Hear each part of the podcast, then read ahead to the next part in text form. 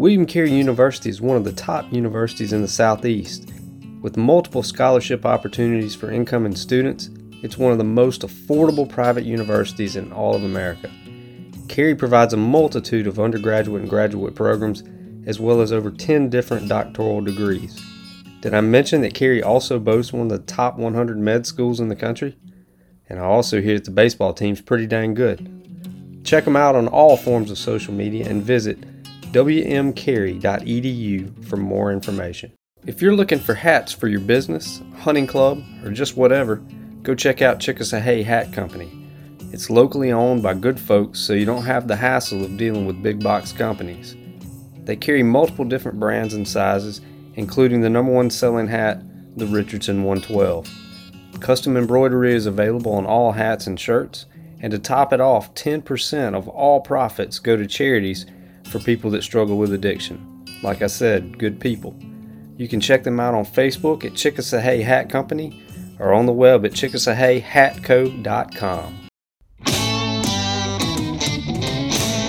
the bags and moved down to Florida. I've been blue since you've been gone. And this Bowling Green motel room is now my old Kentucky home. And we're back. Another episode of the Pinstripes to Camo podcast. Uh, tonight, we're going a little different route. We're gonna we're gonna have a guest from the uh, Mississippi Department of Wildlife, Fisheries, and Parks, Joey Herrington. Uh, Joey's been with the MDWFP uh, for nine years. He's been uh, in law enforcement for twelve, and he's spent the last year and a half as the boating education and hunters education coordinator for uh, Southeast Mississippi. So uh, this ought to be a really neat show. I know everybody at some point has to go through that hunter's safety class. So I've got some questions about all that. But Joey, man, glad to have you on. Yeah, good to be here, Ben. Thanks for having me. Absolutely, and uh, I've already uh, we talked about this a little bit before the show started. As a side note, Joey's also a former William Carey University baseball player. So it's always good to have a former Crusader on the show. Uh, I'll try to I'll try to hold up the image. it ain't it ain't real high, Ben. yeah, you don't have to do much. And we got Hunter and Matt with us tonight. As oh always. yeah. So uh, Joey, what color jeans you got on? jeans? Yeah. See if you fit the bill, the green jeans. no, I'm I've already shed them. I'm back at the house now. I'm probably I got you. Pair of shorts. Well, uh, and, and Joey, before we get going, I feel I'd be remiss if I didn't mention this on air for anybody that is listening, and, and for Joey as well, and uh, any former William Carey people or anybody in general just wants to come out on July the twentieth. Here in just uh, what uh, was that about two weeks. Uh, we're going to have a groundbreaking ceremony for a new building at the baseball field. It's a new uh, locker room facility and everything's supposed to be really nice. And uh, Mayor Toby Barker will be there. I heard rumors that the governor would be there. I'm not sure if that's true or not, but definitely want to invite anybody that wants to come to come, and especially anybody related to William Carey baseball. July 20th at 2:30. Uh, they're going to honor Coach Halford for his, uh, Coach Halford for his 1300th win this year, and also the 2023 Crusader baseball team for the, the World Series appearance. So, all that on July 20th at 2:30. So, that's I had, awesome. I had to throw that out there, guys. Sorry. Uh, yeah. Especially, you know, William Carey University is a uh, is a sponsor of the show, so we had to we had to put that out. All right. Yeah, yeah, yeah. Joey, let's get into Hunter's Ed, man. Uh, all right. First of all, once you become 16 years old in the state of Mississippi, you do have to have a hunting or fishing license, if I'm not mistaken. That's and correct. Before you can obtain a hunting license, I, and once again, if I'm not mistaken, you have to take this hunter's education class. Is that correct? That's correct. Anybody born after January 1st, 1972, uh, has to have it. And uh, it actually uh, once you're 10 years of age you can you can take the course and it, it can be valid and that allows anyone once they get 12 years of age or older can hunt separate from an adult in in the in the deer stand, so to speak. So, so it's it's it kind of kind of takes an effect a little before they're 16, but yeah, certainly before they're uh, when they turn 16, they have to have that to to acquire a license in the state. Now, and this question, I don't, I don't know if you'd have these numbers off the top of your head or not, but we did an episode a while back about the declining population of hunters in America.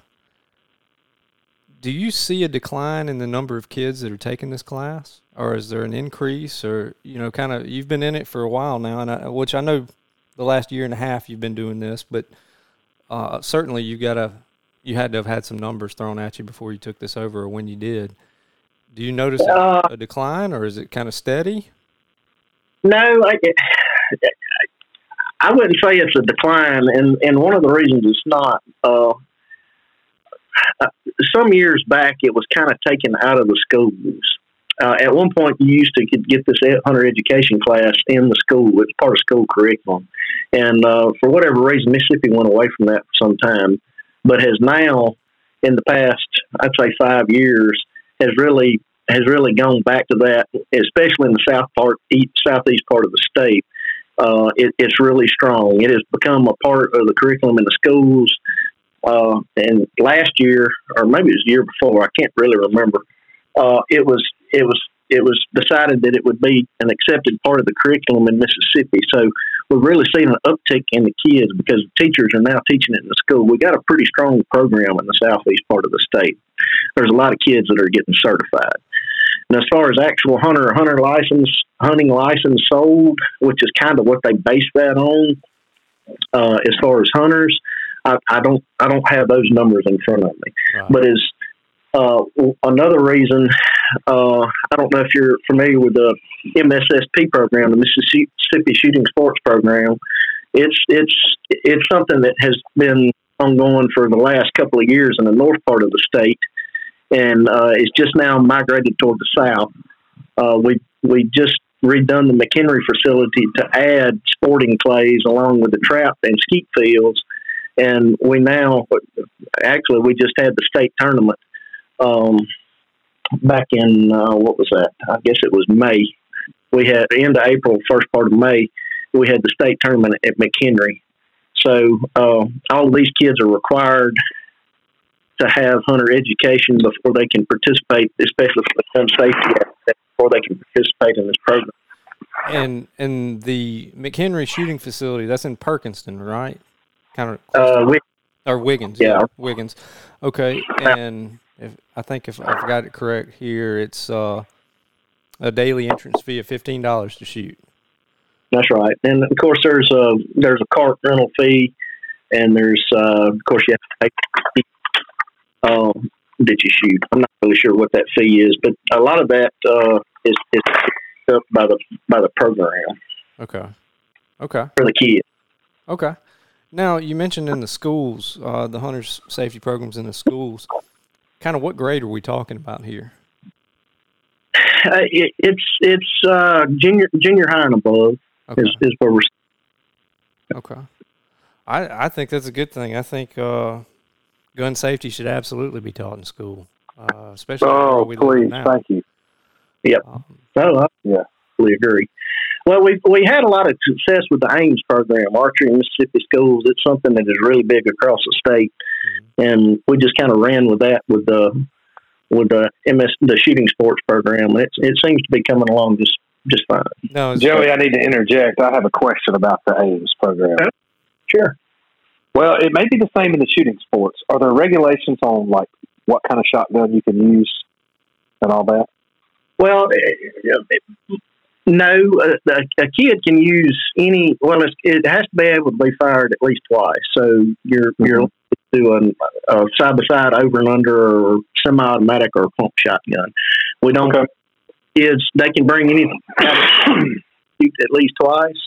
Um, obviously, they need that because what the kids shoot are report pairs, and what that means is after when the when they call pull for the first skeet, when the when the gunshot rings out, the second skeet is is then thrown. So it's not true pairs; it's all report. Okay. So, so what I was getting at was, and I think AIMS is a great program. Uh, I got a nephew that did it all through high school and stuff, and I, I I've shot those Genesis bows and everything. Mhm. But oh man, can we get some different rest? I don't. I mean, I don't think that those kids, like if you slow mo film a Genesis bow with that little flipper rest they have, Right. that that arrow ain't flying straight.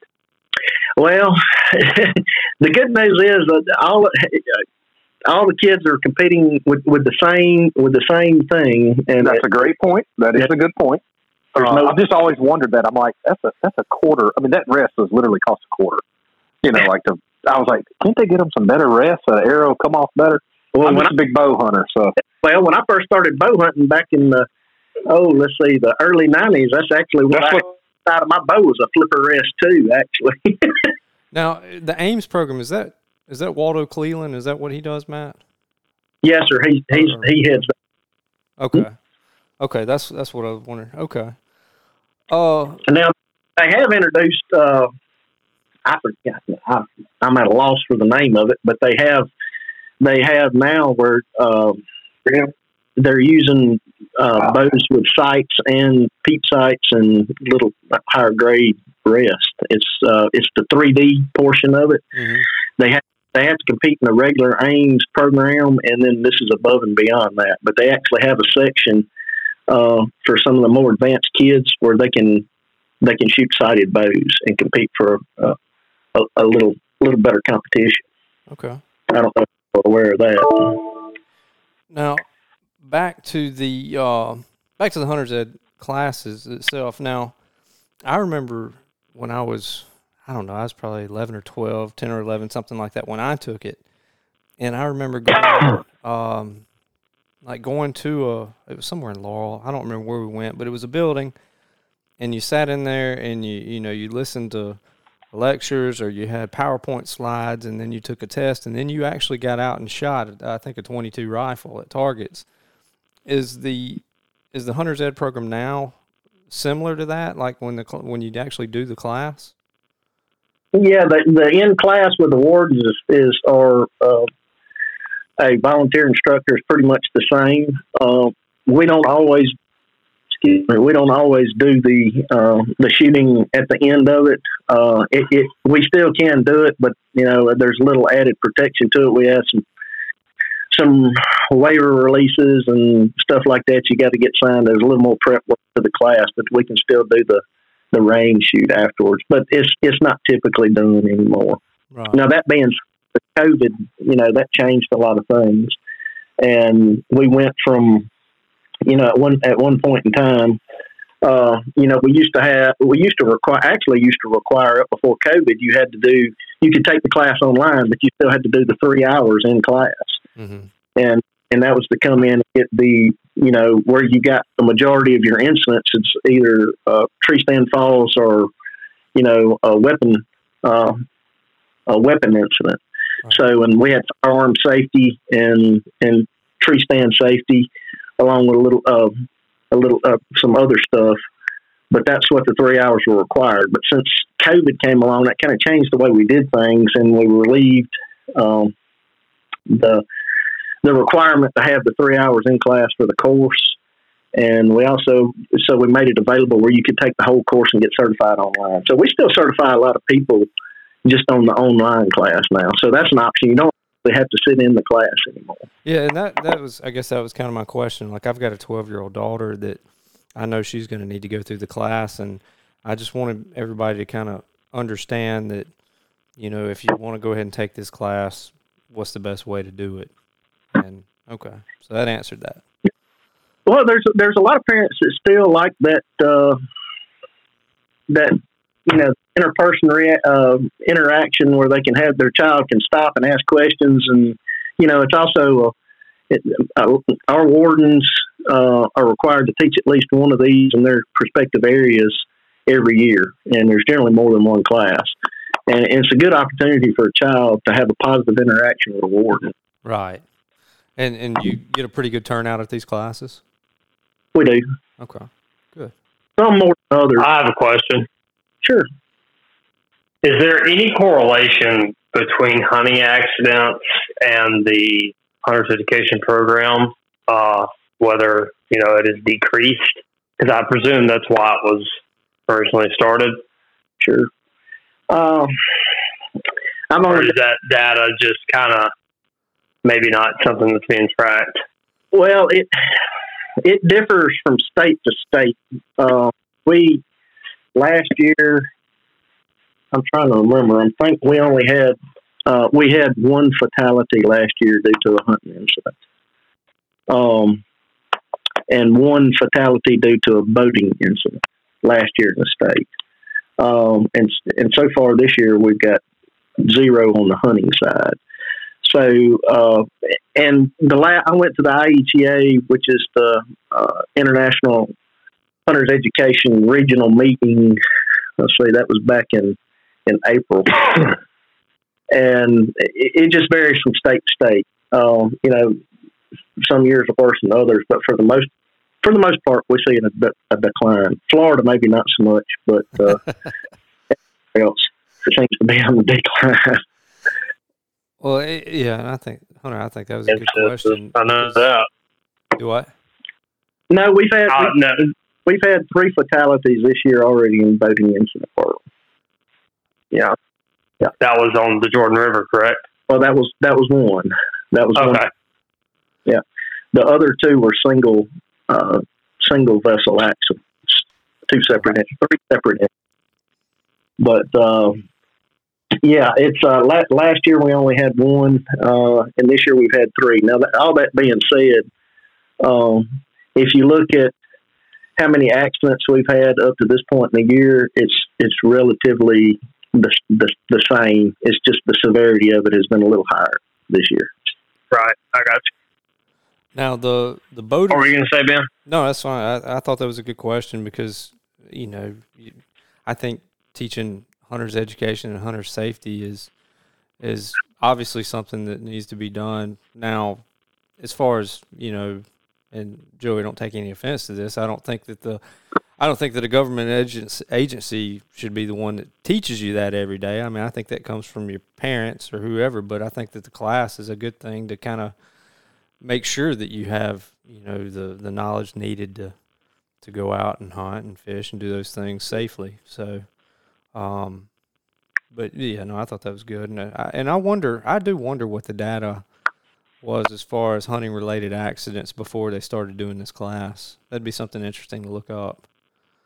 Uh, but uh, boaters ed. Now this is something Hunter and I were talking about it before you got on, Joey.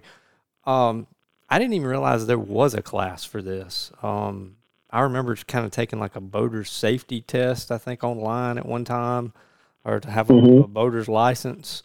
Um, I was unaware that there was even a class to do this, and it really kind of threw up a lot of questions for me. Uh, number one, how do you do that? You know, how do you how do you do a boater's education class? it, it, Well, I can give it to you in a quick synopsis. It's six long, grueling, miserable hours staring at a computer, and you can't skip through the material. That's how you do it. it, it, through the, the online portion, it is definitely more difficult to grasp than it is if you're in an in, in-person class. I will say that. Uh, there are a lot of things, you know, if, if, if, if you're introduced to the outdoors at all, as far as like for hunter education, it's, it's, it's not a very, it's not something that's very hard to grasp. But if you, if you haven't been on a boat, especially like in coastal waters where, where you have, you know, buoys and Markers. Yeah. markers and, and channel markers and things of that nature. If if you hadn't been inundated into that any any way, shape, form, or fashion, and you just go take the boater safety course, you're you're going to be lost to start with. Let Let me say, I've uh, operated a motorized boat since I was since I could since I could drive a truck. So since I had a license, I had a boat. No, Um, no, you you I don't- you've, you've operated a boat on the river far before. Well, yeah, yeah, yeah, but I'm saying like personally, like that I owned, Right. um, like going out by myself or with buddies, you know, fishing lakes stuff. Um, and uh, I've only been checked one time in my life for a boater's education license. Um, now, part of that is because I fished Lake Mary Crawford, Monticello a lot, and I knew uh, Mike. You know, Mister Mike. Uh, Mike, ah, Mike Jones. Yeah, Mike Jones was a close friend of my dad. So, I mean, Mike I just guess. Mike just retired. Well, then I can tell the story. Mike never checked me for boat license. Um, that's not going to matter anymore. Uh, quick story about Mike Jones. Do, do you like Mike Jones? Mike's a good guy. Mike's a good guy. One day, we went to Lake Mary Crawford, me and Cameron McCardle, Ben, you may remember who that is. Oh yeah. Uh, yeah. I had about 12 rod and reels in my boat. We were going bass fishing, and Cameron was going to come too. Cameron was cheap. Cameron wasn't going to buy a fishing license. Well, he said, if the game wardens are there, I'll just sit in the boat.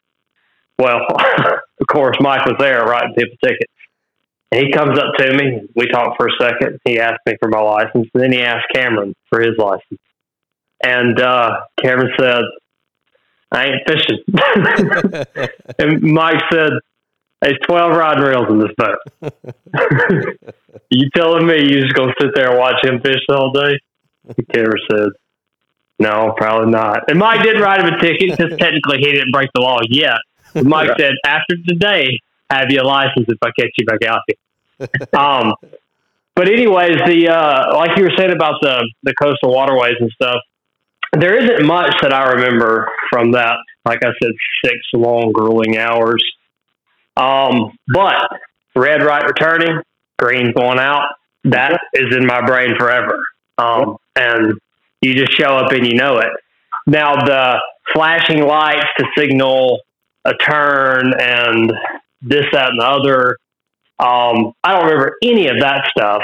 Um, and I think that they should add a new section to the boaters education course. Um, how to dock a boat in outgoing or incoming tides. Because I watched people at our condo in Orange Beach smash their brand new 30 foot boats into the dock because they have no idea what they're doing all the time because the tide there is brutal. I mean, it's like a raging river. Right. Um, but other than that, I mean, there's not much I remember from it. But uh, you, I hate to agree with you because I disdain that test and that whole thing. But the the marker channels and the buoys and all that that is important to know because you would hate to be heading out somewhere when you need to be heading in. Yeah, well, that, and you get outside the channel and you hit something that's unmarked under the water, and you know sometimes it's terribly Yeah. shot outside the markers. Not only that, the traffic picks up once you get in the coastal communities, and you have to. If you don't have some type of rules of the road, and that's basically what what that's for, is telling you, yeah, the chaos. yeah, you control the chaos at some point because there's just so many vessels out there, and some of them are, you know, you may have a 12 foot John boat with a 25, and then there's liable to be, especially on the coast down there, you on the Jourdan River or Biloxi or Shooter Buff, you'll have the next boat that comes through you know, a cigar boat 40 foot long and got twin eight, twin V8 motors in the back of it, you know, so Yeah, he's running 65. yeah, I mean, you know, top speed 80 something, and his, his cruising Yeah. five or something, you know. So there's there's got to be there's got to be some method to the madness and something something to say what you're supposed to do and when you're supposed to do it. Well, you, And and Yeah, that's true. and and the, and the bottom line, all that is is you know uh, a majority of the severe accidents that we have. Obviously, one thing this is. Uh, this is Operation Dry Water Week for us, July the fourth. You know, we're we're on the water real big, especially over the July fourth weekend. I, all the numbers hadn't got put in yet. I can't really tell you what the citations numbers are just yet. I hadn't got them, but you know, uh, a majority of the severe accidents we have, you can go back and alcohol and or other substances are related to the majority of them. So, uh, And, and alcohol is not allowed on any state lake property, correct? not on state lakes, no sir. okay. Okay. Well, you mentioned something a minute ago about things. You know, you're talking about channel markers and whatnot, or are things being just underneath the surface that you don't know about, kind of like rock dikes in the Mississippi River. I'm assuming. Yeah, that. Mm, that mm, mm. I mean, if somebody's Ha, not ha, ha. somebody's not familiar with the river. Uh, once it gets to a certain level, it's just it's sitting there just waiting on somebody to run into it. If, Yeah. if you're not, familiar. That's Matt, right. Matt and I found one last August.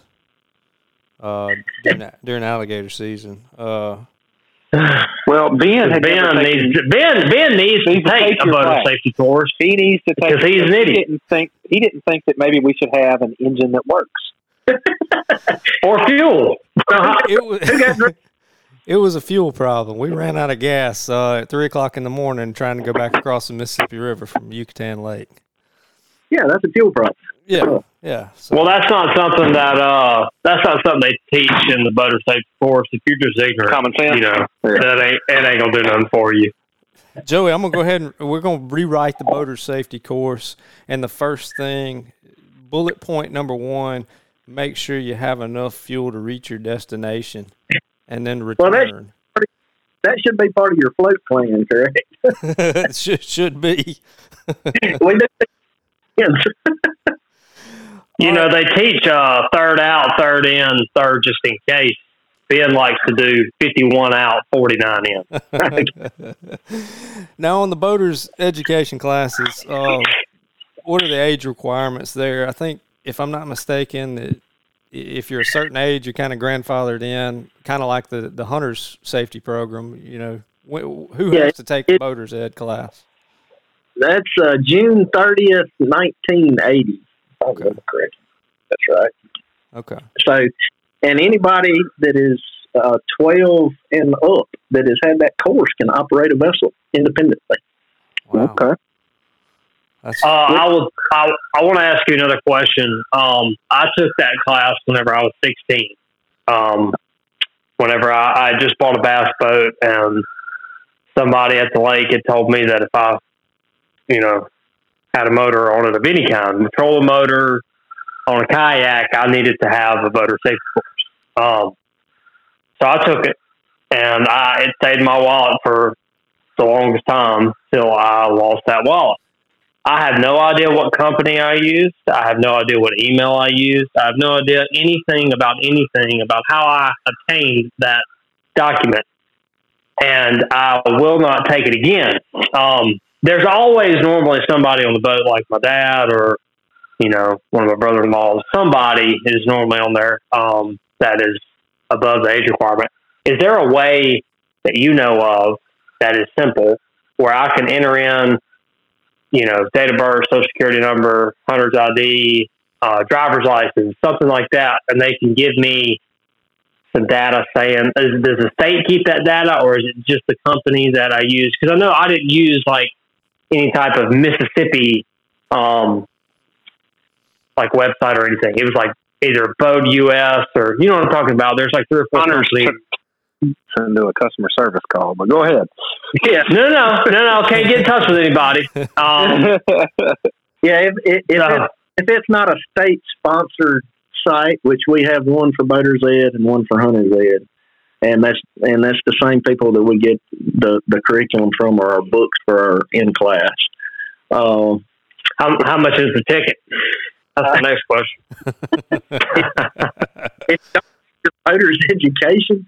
Uh, it's, it's they may cite you until you can actually take the course or prove proof that you had it, but there's there's actually there's there's there's not a fine for it if you if you show proof before before the court date. So you're telling me I don't have to figure all this out to my final checks? I'm telling you. No, gotta you don't have to figure it out answer that. Three weeks. You don't. You Joey, don't Joey, don't answer, don't Yeah. answer that question. And for everybody listening, um, if you do want to sign up for the Hunter's Ed class or the Boater's Ed class, uh, you can do that at mdwfp.com. And then you scroll over to Education and Outreach, and all of that's right there. It's got the Hunter's Education, Boater's Education. Uh, we talked about the AIMS program, the Archery Mississippi Schools uh, the Mississippi Scholastic Shooting Program, all that's listed right there on the MW, MDWFP website. So uh, if you got if you got questions about it or anything like that, go to that website and check it out. Um, Matt, I know you wanted to ask him about some some new rules and regulations. Um, yeah, I just had a quick question. It won't take long. Uh, Joey, you may not be the guy to ask this to, but I'm just curious. Um, if you know why public guiding is well, guiding as a business is allowed on public waters but not allowed on public land. I would not be the one to answer that. I don't. I'm just curious because you know it's illegal to do it on public land, but Correct. public water it's okay. Yeah, I, I, I don't. I don't have the answer for that. I don't know. Okay. And the next question I had is: Is it, what is the state got a group or a board maybe that is talking about what we can do or what technology we can use or something on hogs? I just fear that Mississippi is such a great state for hunting and stuff that you know, we got to get these things under control. You know. I, you know, I don't. I don't know. We we do have a. If, if you go to mdwfp.com and you pull up, uh, or just type in hogs mdwfp, it'll pull up. We have a hog program, and and there we do have a biologist that is is looking. Uh, they're looking at it in in three ways. You know, they're looking at it from the hunting perspective. They're looking at it from the trapping trapping perspective, and they're also looking at it from you know any type of um, I, I guess, for lack of a better word, some type of poison or material that they can feed the hogs to either shut production down or. or Yes, I, look, I am big on that. I, you know, I- it's it's it's out there on the internet. You can read about it. It's not legal yet, though. It's not No, on the mass market. But Texas tested a uh, product that's a blood thinner. Yep. And uh, I think it's warfarin, and uh, deer apparently can handle that blood thinner like champions. Like it doesn't really do much to them, but hogs die pretty easily from it. Right. And so I, I was just hoping the states, you know, like looking at, hey, we, we think we've got a way that landowners can do this, that, or the other. Yeah, we have a biologist that uh, it's a nuisance animal biologist, and hogs would fall under that program. So uh, we've got somebody that's looking where they're at on that. I don't know. That's not a discussion I've had. Uh, Okay, that, that was my question. um, but you know, as they're prolific. I mean, you know, Oh yes, it's so bad. I think the percentage is like 75% of the population at right now would have to be killed just to maintain what would happen between to keep it the same for the next 12 months. Yes, correct. Yeah, it's it's it's it's they're very prolific.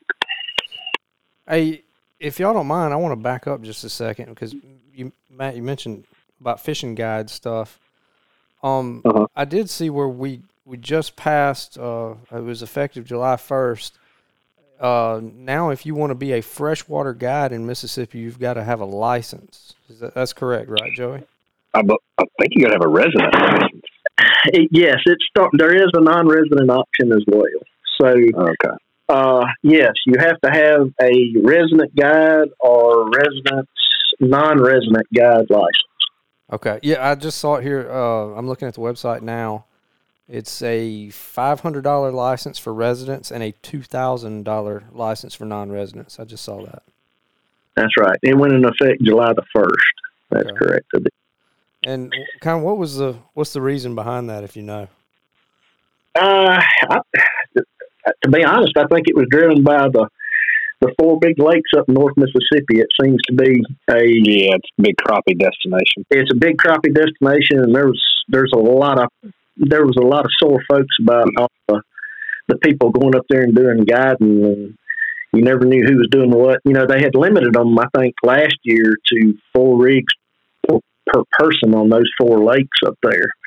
Um, you know, I'm not a big crappie fisherman, uh, but spider rigging's a thing, and you can, you know, anywhere else in the state, I think you can have six, eight, or ten poles out on the front of the boat if you want to.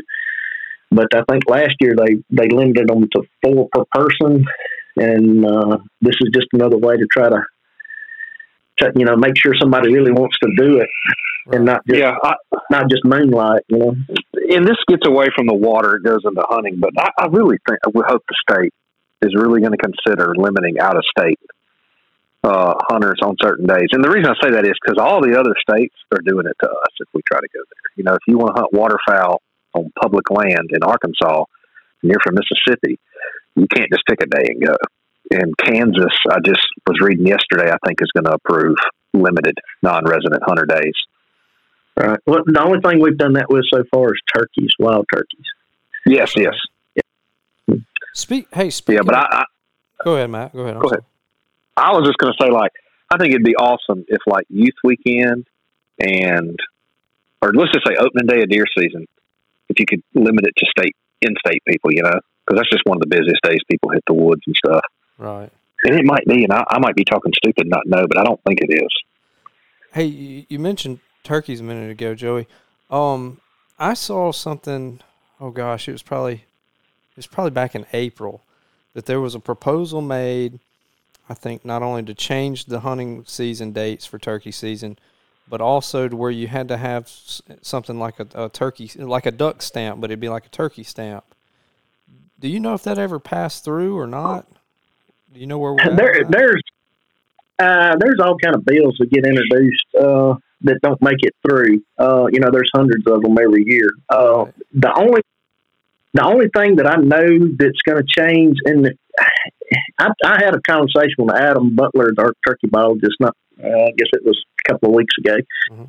But the only thing that I know that is going to change is I think we're going to have mandatory tagging. We already have mandatory reporting now. Right. But in 2020, there will be a physical tag that goes on the birds. Uh, that that's something that's going to happen, Okay. and it it will be for spring 2025, not this coming spring, but the next. Um, you probably will see. I don't know about a bag limit change. I don't. I don't know that there will be, uh, but there probably will be a date adjustment. Now, how much I don't know. Right. But I think uh, uh, Mississippi has the longest turkey season in America right now, if I'm not mistaken. Yeah. Yes, and there's been people taking advantage of it for a long time. Uh, Arkansas, I mean, especially all right. So the same thing that's happened up there with the lakes with the guide service and stuff. You kind of had it with uh, non-resident hunters up in North Mississippi because we opened so early. You would have people from Arkansas and Tennessee and wherever, Florida or wherever, come over and take advantage of our early opening dates. And uh, so last year, what they limited to, especially for public land, that they had to be they had to be on a draw. They had if you're a non and they only had so many. They limited it to so many. I can't remember what was it, nine hundred or something like that. I can't remember. Right. Uh, you, you mentioned Adam Butler a minute ago. If I'm not mistaken, the article that I read, it was Adam that was suggesting these changes to to the stuff. Uh, and I, I don't want to say it was like the turkey stamp and then the, the date change. I, I- and if it was anything else, I don't recollect. Yeah, I, I don't. I don't know. I'm not. I'm not. I don't. I know that there was talk about a turkey stamp, but I don't know where we are with that. But I, I feel certain that you're probably going to see a date adjustment. Um, how much it's going to be, I don't know. Right. Um, but I think you'll see a date. I don't know that you'll see a bag limit change. You might, but I don't know yet. That's still that's still in the works.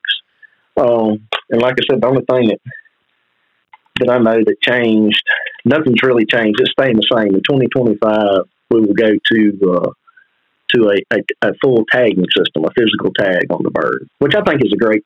It's a great. Yep, I agree. I think I think we ought to do it on deer. I do too.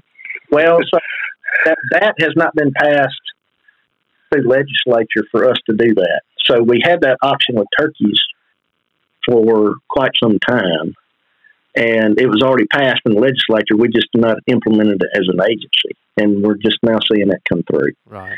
So uh, the deer would have to be that would have to be passed legislative wise first, and and then then we could do something with that. But uh, I think the days of the uh, honor system are uh, antiquated. I guess is a good term. I agree. Yeah. I agree. We live in a much different world now than we did in 1990. So, Right. I- yeah. Okay. Uh, Matt Hunter, you guys got anything else for Joey? I'm good. No, I think that's it. Joey, Oh, man, another thing, we did have a change on hogs, guys. So I don't know if you know it or not. One of the things we did to limit some of the spread of the wild hogs, I forgot No transporting live ones. no transporting live ones off off Yep. property. So if you catch if you have two hundred acres and you catch it on the back part of your property, you can take it up to the house, but you can't put it in a vehicle and transport it on a public road. okay. All right, I got a really, I got a funny story for you, real quick. I won't name any names, though, so nobody gets in trouble. a friend of mine, we're friends with a game warden, killed a bunch of hogs in a trap. Uh, game warden met him and said, "I'll tell you where to take them to this guy who wants them." and that law had just passed, and they're standing there talking to the guy who wants the hogs, and one of the hogs stands up in the back of the trailer. It wasn't dead yet. And he looks at the game warden, and the game warden goes, "Boy, I can write you a ticket right now." And he's like, "No, no, no, come on now." but he didn't. He didn't write him one. But it was just funny because he thought he had dispatched the hog, but the hog was still alive. Well- Well, we had transport law- we had transport laws where you could do it, but you were supposed to call in and get a transport permit, and it was like it was a class one violation, which I mean I'm sorry, a class three violation was, was like twenty five to hundred dollars plus court costs, and Yeah. now now it is a class one, which is just like headlighting deer or take getting caught with an alligator or alligator snapping turtle or shocking fish. It's a it's a two to five thousand dollar fine. So they're they're taking this serious. It's, Wait, wait, uh, wait. I, I just learned something new. You can't, and I haven't done this, but you can't kill an alligator. Yeah, snapping. Uh, well, there's uh, there there's a certain time where you can't molest them, which is during the spring, during the mating season, and you can only take two per year, and there has to be a certain shell length from front to back during that time of year. I forget this tw- is it twenty inches, I think, or maybe twenty four inches. It's got to be a b- pretty big turtle to keep it. I'm glad. Well, look, Joey, Ben Ben shot a Ben shot wood dose last last last week. So I mean, I mean, you're talking to the wrong guys. That's not true. I'm glad. I'm glad you told me that though, because for the longest time I have, and and I really wanted to just find a shell. Uh, I have wanted a like a big alligator snapping turtle shell, and uh, I've never been able to find one. But I'm glad you just told me that, so I don't go kill one. That you know, because cause I can tell you Yeah. before tonight, I sure enough would have shot one if I'd found one.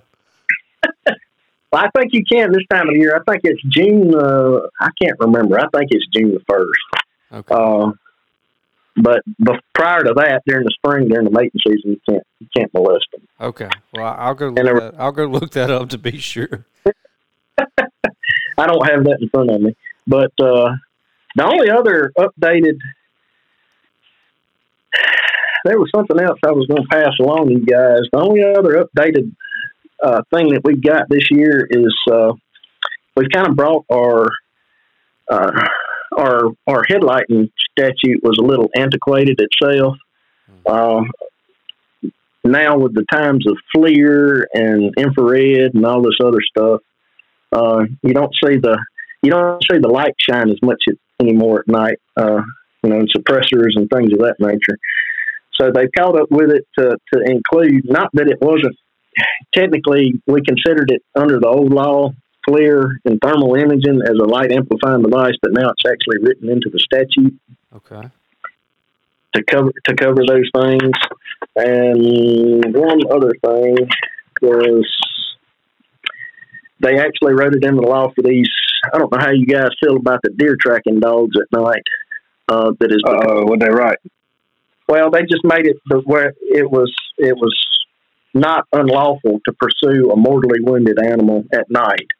Uh, one stipulation they did put in is during the day you're fine with whatever weapons in season to discharge the animal, but at night it has to be a it has to be a, a sidearm with uh, a barrel no longer than six inches and uh, 45 caliber. Or Okay. Okay. Well, that makes that makes sense. Because it'd be real easy to just take some dogs out at night and shoot deer and just say, "Oh, we were looking for our deer." So right. that makes sense. Okay. Well the law actually says mortally wounded animal, and I guess that leaves some open to interpretation. Um, I mean, I've seen people with these dogs, with these tractor dogs, you know, run one down that got shot in the back foot. So, I mean, Right. it's it's relative. Right. Okay. Okay. Well, that's that's good to know. That's good to know. We And had, uh, we had uh, oh, I guess it was last year. We had Ben Ward on. Uh, ben Ward's a big uh, deer tracker with dogs guys, well known throughout the state, and does a really good job. And I know if there's any regulations out there that Ben and his group follow them to the T, but that's good for people to know. Uh, one other side note: they limit it to two dogs only. Okay. Yeah. That's good. Good I think know. that about. The other thing uh, we did not cover on the uh, the freshwater guide portion Mhm. was the the vessel itself has to be registered. Each one that's used in that guide service has to be registered. And let's see, just a couple of side notes when when we actually putting this out here. Um, for for the resident that's getting the guide license, they have to have a valid Mississippi sportsman hunting and fishing license, not just a fishing license. It has to be the resident sportsman. They also have to have a hundred thousand dollars worth of liability insurance, and they have to have proof of uh, CPR and first aid training through American Red Cross uh, certified train, trainer course. Okay. The only exemption to that would be if they had a, an actual captain license. That would suffice Okay. for the for the CPR and first aid training. Well, that's good. It keeps a, a lot of people from just saying, "All right, let's start a guide service and go out on the lake and start catching fish and charging people." That's right. So it, it makes them it makes them actually have to to do it the right way. Right. So that's good. Good information. Um, I'm assuming that all of this is uh, on the website as well, right? Under um, yeah, it would be uh, under license and permits. Should be yes. Sir. Yep. So once again, the uh, mdwfp.com. Scroll over to license and permits, and uh, it'll take you right down the list there to uh, to the new fishing license, uh, to fishing guide license. So good, Joey, man. Appreciate you coming on tonight. Uh, Yeah, guys, I enjoyed it. a lot of good information and uh and we're going to take a quick break and uh we'll be right back. Hunter's got a a spearfishing story he wants to tell so we'll be right back. Hunting season is here so why are you still loading your four-wheeler in the back of your truck? Head on over to Beal's collision center and trailer sales in columbia mississippi. They got a trailer for all of your hauling needs including trailers for four-wheelers side-by-sides and tractors Gooseneck trailers and dump trailers are also available. And in the event that you kill a deer with your truck rather than your rifle, they can take care of that too. Check them out on Facebook at Beal's Collision Center and Trailer Sales or give them a call at 601 736 3219. All right, we're back. Um, if you listen to the first half, we had Joey Herrington of the Mississippi Department of Wildlife, Fisheries, and Parks. Some really good information there. Uh, I'm glad he I'm glad he said some of the stuff he did because I wouldn't have known the difference otherwise. Uh, but Yeah, that was informative in some ways. Hunter, you've been itching to tell us a story. All right, I think everybody, Yeah. everybody knows about your newfound love of spearfishing. I'm still really on the fence. I don't know about you, Matt. What do you think? Uh, I'm going. I, I I'm gonna go. Yeah, Matt, Matt, Matt's going to shoot an amberjack. We already talked about. I want to go, but I don't know. Like I don't know how comfortable I'm going to be in the water. But especially, Are, okay, are you worried Maybe. about the fish, or are you, are you worried about not being able to swim? no, I can swim. I just I'm worried about everything. I, you know, Well, first of all, you're not getting in the water without a set of fins on. Like I, I'm a dangerous person, but that's next level stuff right there that you wouldn't think, but you have got to have a set of fins. It doesn't have to be free diving fins, but you've got to have a set of fins because more often than not, there's going to be current and like, dude, you are powerless with your little stupid, unevolved feet in the water, especially in the ocean. All right, So all right. So so all right. I've got to ask since you said that about current. How strong is current you talking about? Like if you didn't have fins on, and so you jumped out of the boat in 30 seconds, how far away from the boat could you be? uh, you could be three or four hundred yards. Oh wow. Not in 30 seconds. All right, next, next, I'm gonna we're gonna get Larson on the show one day, and he's gonna tell you. There was a current the other day, and I wear freediving fins, which are very long fins, very, you know, they're Real they're not quick. necessarily. That's 30 mile per hour current. You're aware of that. Yeah, well, I'm obviously just talking trash. Um, so you could be 100 yards from the boat. easy, easy. that's, that's 100 like a yards 10 from the mile per boat. hour thing. Yeah, no, no, no. We were at the the rig that we were at the same day. The story I'm going to tell was happening. When we got there, the water was rushing up the sides of the oil rig. Okay. Like there are hardly no waves. Okay, But how and the water is pounding the oil rig like a log in the middle of the river. but how do you like how do you keep yourself even with fins? How do you keep yourself around the rig? You don't. You can't. Uh, I, could, I swimming as hard as I possibly could with my fins on. I could maintain the same distance away from the rig. Really? So what you have to do when it's like now that's going to change in an hour. You know what I mean? So that's that's at the worst part of the day. That is that the tide is rushing back in, um, and we're like 35 miles offshore at this point. Um, but the tide is rolling, and I mean that's the worst I've ever seen it ever offshore fishing. Um, I may have seen it pretty bad close to that one other time, but anyways, Can I not just what you have to do tether a rope to myself and go down? Yeah, yeah. You no, you can't go down in that. Like, I mean, you no, you're not. No, you're not doing that. What you have to do is you have to drift the rig Okay. if you want to hunt it. Yeah. Okay. So, but that that that that creates all kind of other sorts of dangers. Like, you know what I mean? Like, if your drift isn't right, like the current will confuse you a little bit because you'll think it's going one way, but when you get in the water, you'll realize quickly that it's not. Um, so your drop off point's got to be right, um, and you gotta. It's just not safe to be inside the walls of the rig either at that point because there are like these lattice type structures in the rig in some places that you don't want to get pinned to, obviously, and you definitely don't. I, I didn't feel comfortable, and I'm I'm by far the riskiest person of our little group that goes. Um, I didn't feel comfortable going down while passing the rig at the rate that we were going. I mean, seriously, you you go down the water and you're looking around for two three minutes, and I mean, you're you look up and you're like, oh my god, like how am I this far away from the rig at this point? Right. Um, it's it's it's it's kind of wild, but that same You leave- day, what we ended You up leave somebody on the boat at all times, right? uh, not when it's just me and Dad. We both get out. Okay, so one of us three is going to be on the boat at all times. yeah. It, Yeah, well, that'll be it'll be me. Um, you do need somebody in the water with you at all times. Well, that's correct. But I, I normally just tie off to the rig. Like I normally don't throw the trolling motor out because the current. There's always going to be some current. It's like always some current. Oh, There may be flat tide, but it's brief. So Right. Normally the boat will drift one want to drift one way, and you always set up down current from the rig so that if a problem occurs, because normally we'll just throw the trolling motor out. Like if the rig's crowded, pop the trolling motor out.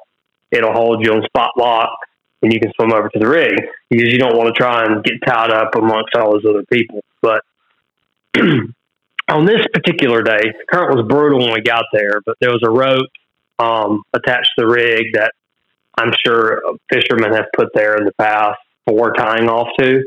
I don't really know, or maybe for bigger ships, I don't know. But we got off to that rope, and on the back side of the rig, you know, it's kind of blocking the current, so you could dive a little bit.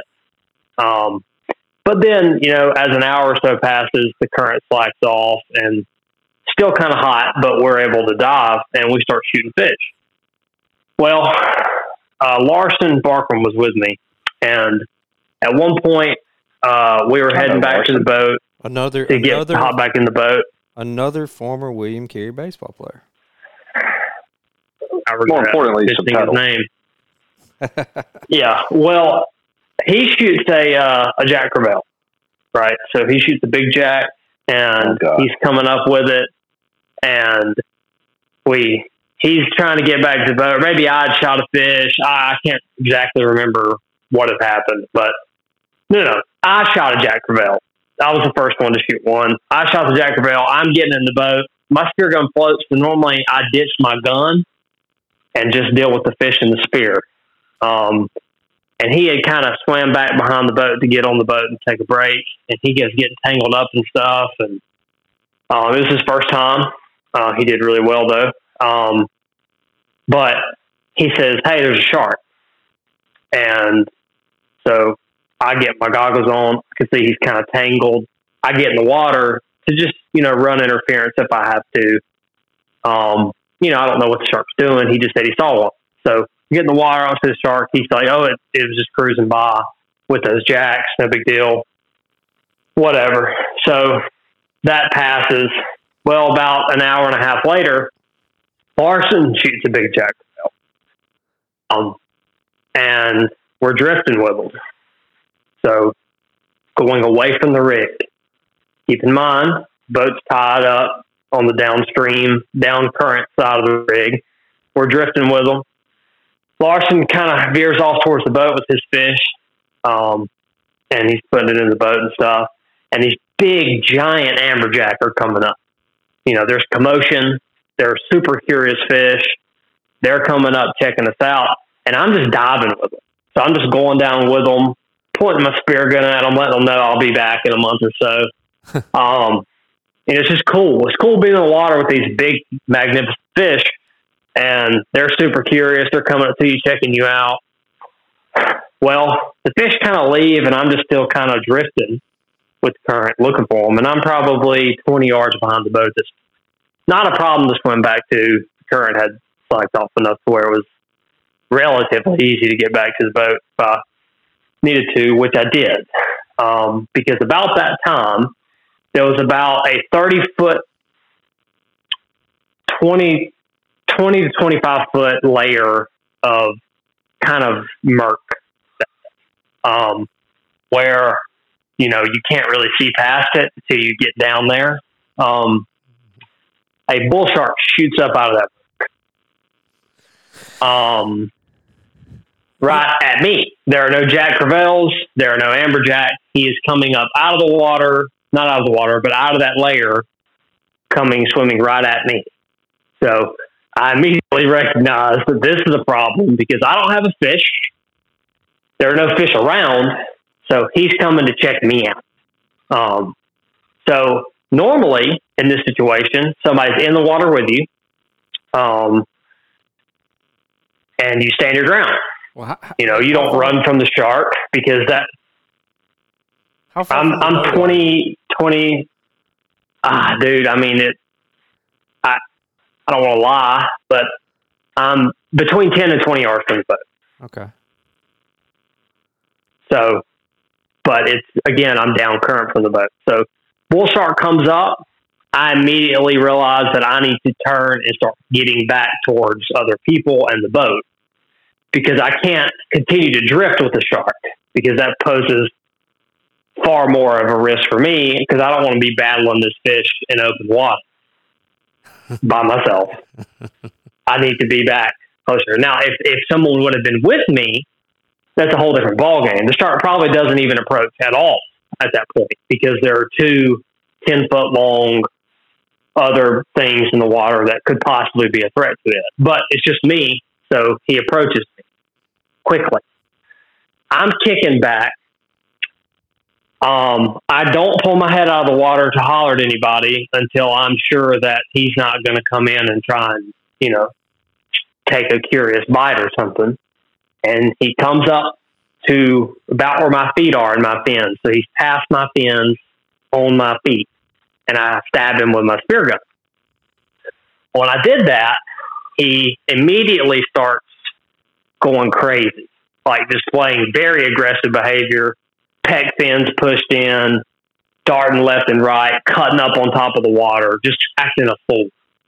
Well, I then look back and Larson is standing on the ladder. And I said, in whatever words came out of my mouth, I'm not sure, but I said, get out of the water. Get out of my way, basically. I'm going to need that here shortly. Um, so I keep pedaling back. He approaches me one more time, but before he gets to me, he's darting back. So he just keeps turning and twisting and showing very aggressive shark 101 get out of the water. He's pissed. Yeah. Um, you know, a shark that's just calm, passing by, flat end, no threat at all. Shark with the pecs down, cutting left and right, hitting the top of the water, that's bad. Um, and I'm watching him do all this, and I'm thinking, oh god, like I'm gonna have to shoot the shark because if he opens his mouth, there's 110 inch, 110 centimeters of steel going down in his esophagus. Because I'm not the guy who's taking that chance. Um, but he he comes back one more time, less keeps his distance this time, and I make it back to the boat. Very, a very intense situation occurred there, and uh, then explained, and nobody, you know, nobody hops in the water when somebody screams shark, but the rule of thumb there is somebody hollers about a shark, everybody goes to that person because they're not going to want to deal with three of whatever there is. Like I might be the first person in the water that shark's ever seen. He doesn't necessarily know what I am. I'm either food or I'm another predator. So he, I guess, was determining which one that was, and I'm one to know all the time against sharks. So, um, Matt, you still want to get in the water? yeah, but that was that was the that was the I guess intense I'm okay moment still. that kind of happened.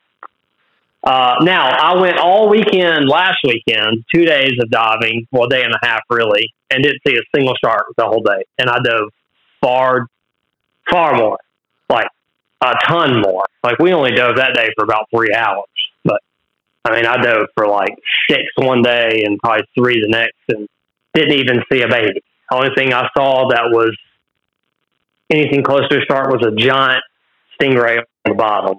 So, I mean, it's kind of just is or isn't.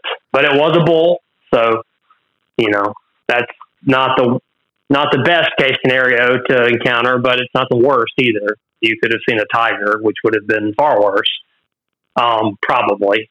Um, You, you, you but think, you think anyways, yeah, you think a tiger shark would have been worse than a bull? no, I don't. I don't. I don't think I know a tiger shark would have been worse than a bull shark. Tigers eat tires.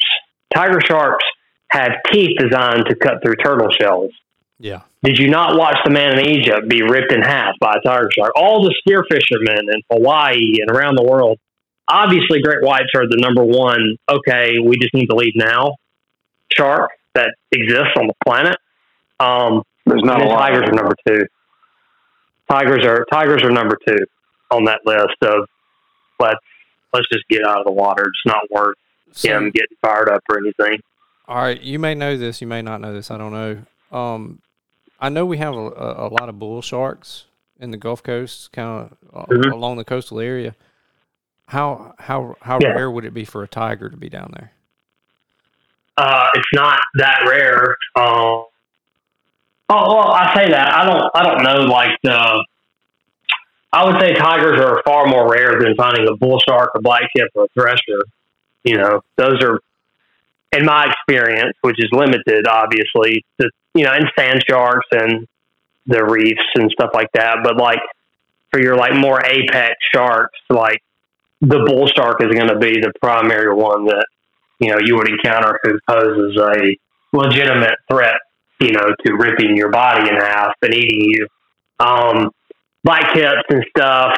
I mean, it's got to be a state record black tip for me to really be worried about. Not that I'm not not going to respect a six and a half foot black tip shark, but you know, I don't know if there's ever been a recorded biting of a black tip shark on any beach. Like there, you can watch videos at Orange Beach of a hundred black tip sharks just moving through people swimming. Like those and hammerheads are seem to be very docile. Like if I saw an 18 foot hammerhead, like I would have less fear than if I saw a seven foot juvenile tiger shark. Right.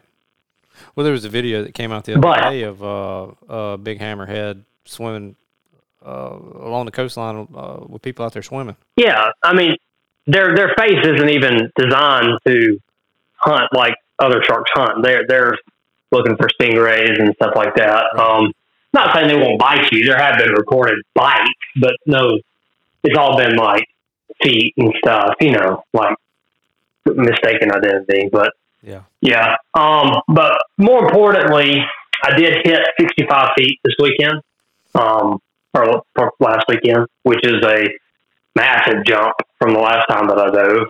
Um, and we were hunting at 70 foot of water, and I was able to get down to 65 feet, which is kind of cool. Um, and then we went to a spot like 40 foot deep, and this is what being in the water kind of teaches you about fish, um, because you would never pull up to the oil rig eight miles off, six miles offshore, where you can literally see condos in the beach and say, I'm going to catch some nice keeper snapper here.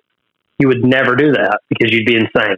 Because every single person in the world has stopped there and fished. There's no, they, they, it's been hammered. Every snapper there has seen a squid and a cigar minnow in the world.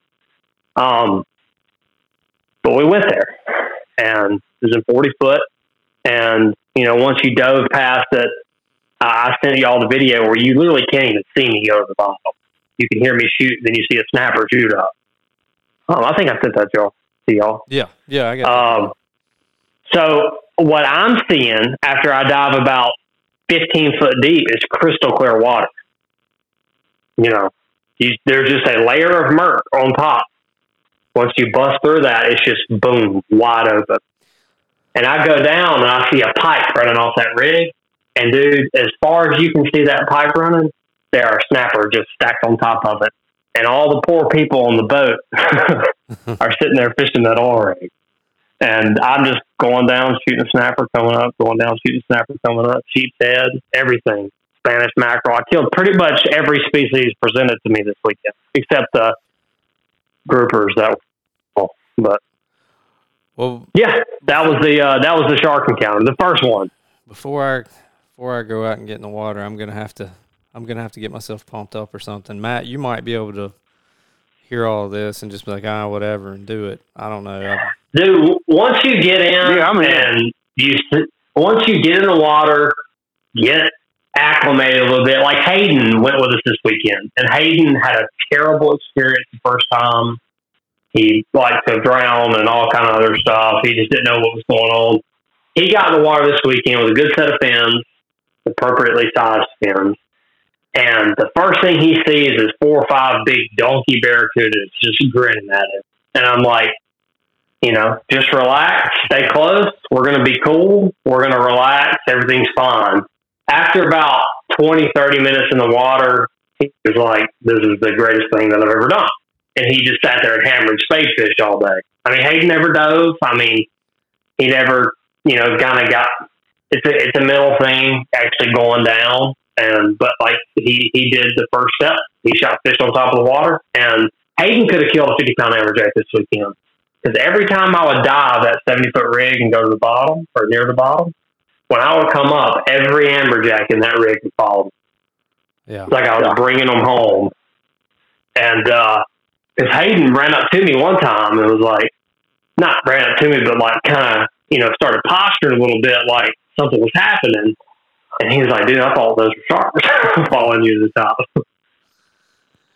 Oh. But yeah, so in August or September, not sure yet, um, we're going to go out, me, you, probably Dad, Matt, um, and we're going to, uh, we're going to shoot an amberjack and you're going to get in water. And hopefully you won't be ripped in half by sharks. We shall see. Uh, before we go tonight, got one more Yeah. announcement. Um, Pine Belt Best of the Best, uh, put on by uh, Signature Magazine. Uh, we are, I think I mentioned it before on the show, we're a finalist for Best Podcast in the Pine Belt. Um, today, the voting, st- today's July the 5th. The show comes out tomorrow. Um, the voting started today, so uh, there's a link on our uh, Facebook page. There's a link uh, on our Instagram page where you can go in and vote for the Pinstripes to Camo podcast as the best podcast in the Pine Belt. And you can vote every day between now and July 24th. So spread the word, vote for the show. Uh, I don't know what we win. I guess we just get to walk around and say that we won. Uh, but that would be cool too. I'm sure you get a plaque or something, huh? I don't know. I don't know. well, Anyway, anyways, go vote. Uh, and uh, and vote multiple times, just like in the presidential election. So, you guys got anything else tonight? Nope. Any- I think that's it. All right. Well, we're glad Hunter's still alive after his bull shark encounter, and uh, it's yet to be seen with me and Matt. So we'll, we'll find out soon, I guess. Uh, appreciate you guys listening, and until next time. While you're scrolling through social media, go check us out on Facebook, Instagram, and TikTok. Also, visit our website, pinstripes2camo.com, to read weekly blogs and purchase pinstripes to camo merchandise.